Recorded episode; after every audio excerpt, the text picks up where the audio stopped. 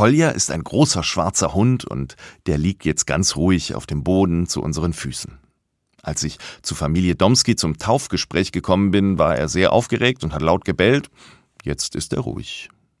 Inzwischen haben wir Kaffee getrunken und nach allen Formalitäten und Informationen rund um den Taufgottesdienst erfahre ich auch etwas über die Familie. Eigentlich ist die Taufe ja ein fröhliches Ereignis, aber Frau Domski erzählt mir ganz schön viel über familiäre Schwierigkeiten, Unglücke, Krankheiten, Todesfälle. Ich merke, dass mich das nicht kalt lässt und frage, wenn das so ist, dann haben Sie sicher auch ein etwas schwieriges Verhältnis zu Gott und zur Kirche, oder? Frau Domski wiegt den Kopf hin und her.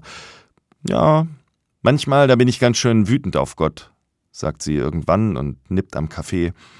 Aber in der Kirche fühle ich mich immer ruhig. Das finde ich richtig klasse, weil ich da still werde. Die Gedanken rasen dann auch nicht mehr so. Ich habe schon oft gehört, dass Menschen Kirchen wegen ihrer Ruhe schätzen, aber Frau Domski bringt mich noch auf etwas anderes. Die Kirche gibt einem Ruhe und wenn man ruhig ist, kann man sich auch besser mit Gott unterhalten gerade dann, wenn man auf ihn sauer ist. Ja, das stimmt, sagt Frau Domski. Aber wenn man ruhig ist, ist man ja auch nicht mehr so sauer, oder?